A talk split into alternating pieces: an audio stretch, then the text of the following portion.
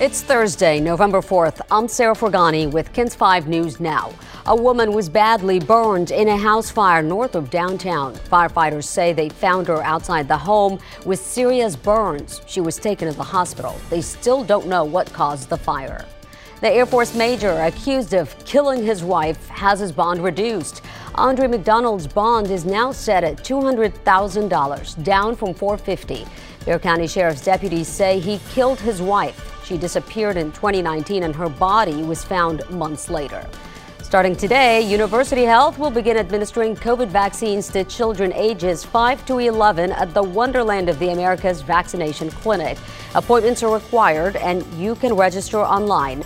Over the next week, the CDC will deliver more than 1 million doses to Texas. For a list of where children can get their COVID vaccine, visit kens5.com.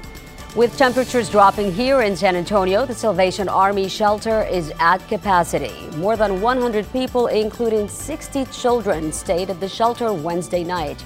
The Salvation Army says families are also coming in with newborns. Normally, our kid numbers range anywhere from 30 to about 60. Uh, we got up to 70 about a month ago. Uh, shelter staff is telling me we're in the 60s now, so that number's still you know, higher than we're used to seeing. The biggest need now as colder weather arrives is gently used winter clothes and blankets for families.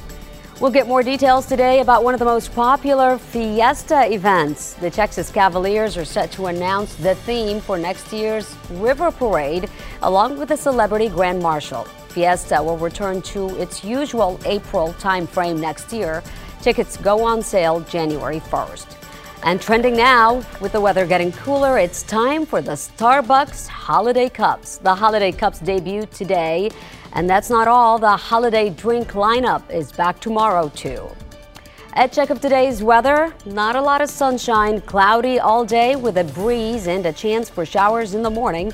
It will stay cool for the rest of the day with a high of 57 degrees. Tonight, temperatures slowly drop, so be prepared to bundle up. That's a look at your KENS 5 News Now. Remember to subscribe to our YouTube channel and follow us online. I'm Sarah Forgany. Thanks for joining us.